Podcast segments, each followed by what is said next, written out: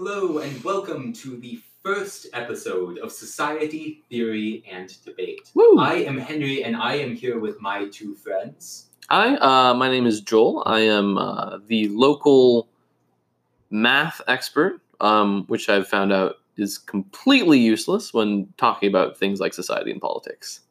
And I'm Cora. I am a student studying microbiology and health sciences. And I am the only one actually researching anything to do with society theory or debate as an economics major. We are all here today because we have been sent away from school in response to the recent coronavirus epidemic, and we thought we would take this opportunity to share with all of you some of the things that we are doing in our research and as debaters at our college. Now, we understand that there has been a lot of coverage about coronavirus in the news, in person, and no doubt on your social media. Gross. But we don't want to talk about that because at this point it's gotten a little bit stale. So instead, we're going to talk about what you've been doing with your time over this unfortunate coronavirus. And we know what you've been doing. You've been saying on social media. Exactly. So we want to talk about social media and the amount of time you are probably spending there. Today, I'm going to have my friend Cora moderating while I talk about the merits of social media and Joel talks about the drawbacks. So I'm going to hand it over to Cora now. So today we'll be deciding is social media a positive force in your life and if you should log off social media. We're breaking this into two different discussions. One, how does social media affect individual relationships? And the other is how social media impacts group relationships. So, starting off with how social media impacts individual relationships, I'm starting off with the question How does social media affect the quality of relationships? Henry will begin. Yeah, so I think it's a little bit foolish to claim that social media relationships could be as good as or better than previous ones. Clearly, there are aspects which social media is not able to mimic. I'm going to tell you, though, that social media relationships do have real value and often are able to bring value when we could not otherwise have it. I think social media is effective in creating real happiness and connection because sometimes all you need to get that little burst of happiness in the middle of the day is that uh, text that says hi or happy birthday from a person you didn't even remember you knew when it is your birthday. I think that even these little connections can be important because it still reminds you that there are people out there who care about you, reinforces that, and is able to benefit you in the long run because it, it inspires relationships later on. Uh, so you bring up this idea about having lots of smaller connections, and you actually kind of bring up a point that I was going to bring up when you say when when you receive a Facebook notification from someone that you don't even remember that you knew, which is important because I think that a lot of the people on your friends list you don't actually remember know well enough to have a meaningful interaction or the communication line is just stopped. You're literally just friends on facebook. That doesn't mean and just because you have friends on facebook doesn't necessarily mean that you're getting meaningful communication out of it. Um and also on this idea of having lots of like micro relationships is what we'll call them i i i, I think you've already admitted and i think that i tell you that it's much better to have fewer, stronger relationships than lots of miniature ones. Why? Because the the if if you had less, more meaningful relationships, um, obviously they'd be a lot more impactful on your life. Uh, you would actually have someone you could call your best friend uh, and have it actually be your best friend, not just a friend on Facebook. This is where I disagree, though, because I don't really see how social media necessarily detracts from these more significant relationships, as you put them. Of course, we want strong relationships, but I think social media does a number of things. It offers a portal to get more casual relationships as well as those. They can be additive, not mutually exclusive. But then also, I see every day stories of social media bringing people together into effective long-term relationships. Those ones that you talk about that are in person and build those incredibly real connections. But they would not have started if people did not simply comment on the same post in social media, see that they both had the same interests, or uh, remembered that person from middle school, thought, hey, I wonder what they're up to, and got a coffee, right? Relationships can be created because of the communities you join and people you talk to on social media, and I don't think we can ignore that fact. No, and we can't, but you also admit that relationships can be formed through social media, but that doesn't mean that they have to always be formed through social media. And in fact, I would argue that social media is setting a precedent in society and it's changing what it means to be in a relationship with someone. I don't mean a romantic relationship, I mean being acquaintances or being friends with someone. I think that whenever you have these less meaningful, casual relationships, as you call them, it dilutes what it means to meaningfully interact with people. I think this causes people to not have the same meaningful interactions because they use social media as a scapegoat. Oh, I can use this to gain meaningful uh, i can i can use this to gain meaningful relationships but they don't actually gain any meaningful relationships. I can tell you that i have like 300 friends on facebook. I don't really message any of them and i don't really communicate or have a meaningful re- relationship with most of them. I usually use it just to like look at my mom's photos but i already have a meaningful relationship with her in person not through social media my second question is How does social media affect the accessibility of relationships? And if I could start this off, I think that's where it really comes down to the value of social Yeah. media. Because once again, I never wanted to prove that social media was more valuable. But the fact is that in a constantly evolving world, it is often difficult for us to find time to go meet friends at the coffee shop, right? We all have jobs, school schedules, incredibly hectic lives, and responsibilities that call us away. And sometimes, while we're waiting for the bus, it is just advantageous to look down at your phone and say, hey, that's a person who I am still interested in their lives. I'm curious what's going on with them. And it offers you that opportunity to reconnect or continue that connection, which you aren't able to do at that point without social media. It is difficult to find the time in the day to communicate with more than a couple close people. And I think that it's important to have more than just one or two relationships, but to have at least a small network of people who are there to look out for you.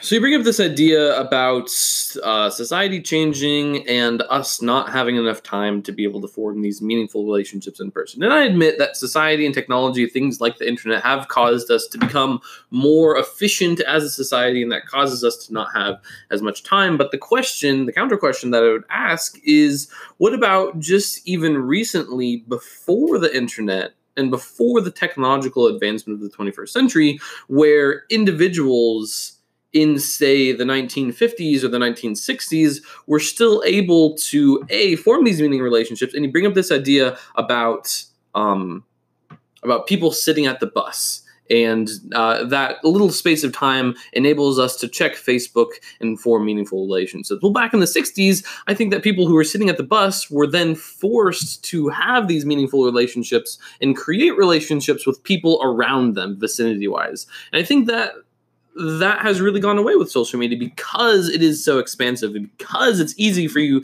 to connect with someone so far away. Once we're able to easily connect with people so far away, it causes us to not connect with those that are close to us. And I think that is harmful. I don't think that's necessarily true because it's not always beneficial to connect with people who are in our geographical area. We might have nothing in common with them. For example, someone who is homosexual in the Middle East is going to have a hard time finding people who support their lifestyle, right? And at that point, we think it's good to offer them long distance relationships. But we'll talk more about that later. Mhm. I think also in that question, you just kind of romanticize the past. Whereas I, I think people were more likely just to read their newspapers or do something else. It's difficult to approach someone, and I don't think we'll do it naturally. By continuing building upon old relationships through social media, we will be able to more effectively communicate with the people we are interested in communicating with. We're now going to move the discussion onto how social media impacts social interactions. And we'll start off with the question How is social media used as a tool for group socialization? Okay, and I know I just talked about this, but I think eliminating the geographical imperative of forming groups is incredibly important. Right now, given the fact that I live in Alaska, I would probably have a hard time finding someone who was more interested in playing field hockey than regular hockey, right? But if that's something I am passionate about, then that is something I should be able to pursue. Our geographic location is a poor basis to randomly assign our relationships. I might have nothing in common with my next door neighbor. And it is preferable that I should be able to build a relationship with someone, regardless of where they are, based upon common interests. And I think the vast majority of people who are on social media are doing it to keep in touch with relations that aren't geographically near them, such as grandparents, siblings who have moved out of state, or finding people with shared passions who have new ideas that you're able to engage with properly because you're passionate about them. Yeah, so like it's it's going to be really hard for me to attack this idea that social media can obviously bring people together from long distances away. I think that that's pretty self-evident in how social media operates. What um I think that Henry is missing is that this idea of forming groups with people who have similar interests doesn't only apply to people who are interested in field hockey. I think that this also in social media can also create echo chambers is what you're getting at but these echo chambers aren't only good echo chambers. I think that facebook and social media can create white supremacist groups. I think it can create groups where people can go and like share child pornography and we think that that is harmful uh, and even in and i admit i don't think that the number of white supremacist facebook pages is even remotely close to the number of hockey pages or harry potter fan fiction pages um, but i still think it's worse off that we are able to enable those people to do that to do that in society. So that, that's one of the big things that groups does. It doesn't only create groups for the good people, it also creates groups for the bad people. But the converse of finding people with similar interests is also finding people who has diffs, who have dissimilar interests. And what do I mean by that? I mean if you go on Facebook and you see that a really close friend of yours likes the Occupy Democrats Facebook page, and you are a strong, you know, Midwestern American Republican, and you see that your friend likes this other Facebook page, we think that, hey, this has happened in the status quo, but this literally causes people to get in re- like bickerments and arguments with each other over things that they uh, uh, that they do not share interest in. We think that this looks like increasing political polarization, right? Regardless of um, and and I agree Facebook is a tool for you to find common interests with other people, and one of those common interests can be politics. And at the at the point which we allow, and I would argue even almost encourage politics on Facebook, it causes people to get in these far right echo chambers, these far left echo chambers. It reifies these ideas, and it causes demonization of the other side, which is a problem that we see in America, a problem that is like collaborative rising with uh, uh, uh, social media. Okay, and and that, I brings, think and that brings us to our next question, which is how is social media used for social movements? okay, and I'd like to get into that, but uh, just last little word on the last question. I think it's important to look at what the majority of people are using social media for. And I think most people are on there just because they want to create those positive relationships. People realize that toxicity can hurt them, and they don't want to be those internet trolls sitting in their basement all day and fighting online. And that's not our most of our vision of the best life. Mm-hmm. But moving on to social movements, I think social media is an immensely valuable tool.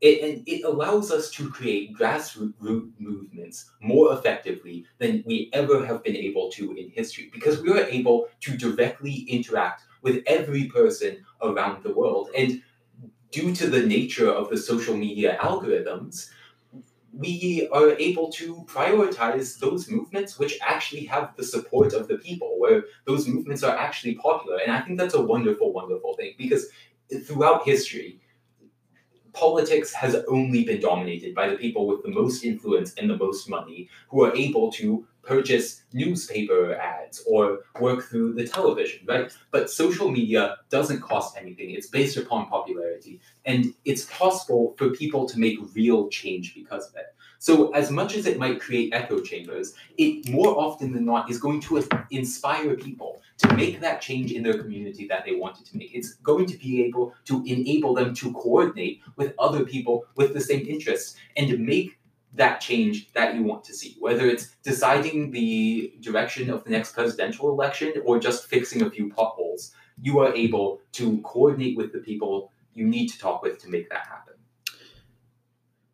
So I am a big fan of social movements. I think that they're great. And I'm not going to come up here and tell you that I think that social movements are bad. I think that Facebook is a way that social movements and grassroots movements are able to be created and I think that that is a good thing. What I don't like about it is this idea that we're becoming dependent on social media for these things to happen, right? And I look to uh, one of my close friends that I went to high school with um, had to get a Facebook page just to be able to participate on his high school basketball team. He was literally forced to get a Facebook page. Um, just so he could easily communicate with the basketball team. And I think that this is harmful. And I think that as a society, we're becoming too dependent on social media at the point on which it's intertwined in almost literally every part of our lives social movements, politics, uh, literally, individuals are getting their news from social media, which we think is harmful. And we don't think, although the outcomes are good, I'm not going to deny that. I think the mechanism for us to get these outcomes are bad. I think it's possible for grassroots movements to happen without social media. And even if they're not effective, I still think it's better because now we're not dependent on social media for these things to happen. So I think what this really comes down to is the question of whether we as individuals are able to use social media as a tool effectively. We understand that there are some problems associated with fake news and the algorithms which are created for a profit incentive. But I think we've also all read those articles. We're also intelligent individuals, I, I think. Um, I don't know. And we're able to see through that and make the decisions that will really benefit us. And at that point, I think each one of us has the capacity to use social media well. Um, uh, and I agree for the most part. I think that we are all competent social media users, but I would definitely not contest that the average American is a competent social media user. At the point which you know some people in America don't even. Uh, some people actually think that the Earth is flat, and some people actually think that climate change is a hoax. I don't think that you can say that those people are competent enough to be able to tell which news is fake and which news is not, and to not buy into echo chambers that they're clearly going into and reaffirming their biases. I don't think, and I, and I would I would argue over fifty percent of the population probably are competent Facebook users, but the, for that small minority that's not, I think that it's harmful. And here we'll move into our final question, which is should we log off social media? We've covered a lot of different topics already in today's discussion. We've decided, uh, we've discussed whether you as an individual will be able to form more meaningful and uh, more diverse relationships. We've discussed whether you will be able to form better groups and whether your political actions will be more effective. But what this final question comes down to is a question of whether you think you will be able to overcome all of these issues which Joel has made apparent. Yes, there are issues with echo chambers. Yes, there are issues with the algorithm prioritizing um, certain kinds of articles and monetization. But I think to surrender social media as a tool is quite foolish. We should not forsake it simply because some people do not use it well, but we should look to the plurality of the population and the good which is inherent in most of their actions. Most people are going on social media only to connect with people they care about, to learn more about the lives of their friends and relations and create a positive change for themselves. And I think that should always, or that will always end up benefiting the individual. I disagree. I think that even if you are a competent social media user and you still are able to determine which news sources are fake and which ones aren't, and you still are able to monitor your social media time effectively without spending too much time on social media, I tell you and I urge you to delete your accounts now so that you don't become so dependent on it, so that you can actually go out and form meaningful face to face interactions and have meaningful relationships without using social media as a as a abusing it as a tool to gain easy access to dopamine in your brain whenever someone likes any of your posts or whenever you get um, or whenever you get notified for anything that facebook does. Uh, i think that we as a society are becoming too dependent on it and at the point where it's almost controlling every aspect of our lives we need to and we need to now delete our accounts. All right.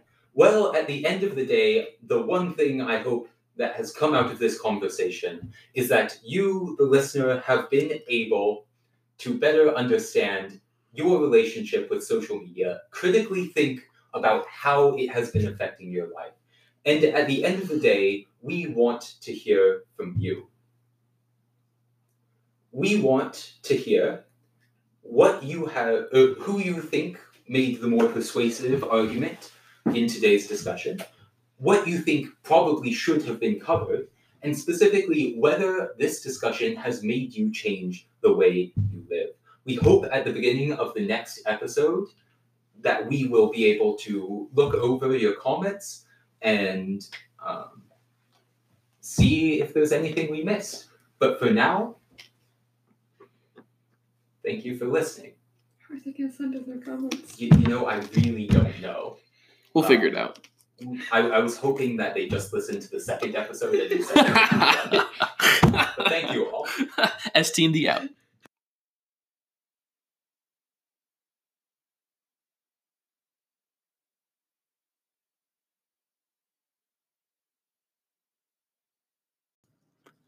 Hello, everyone. It's Henry here once again.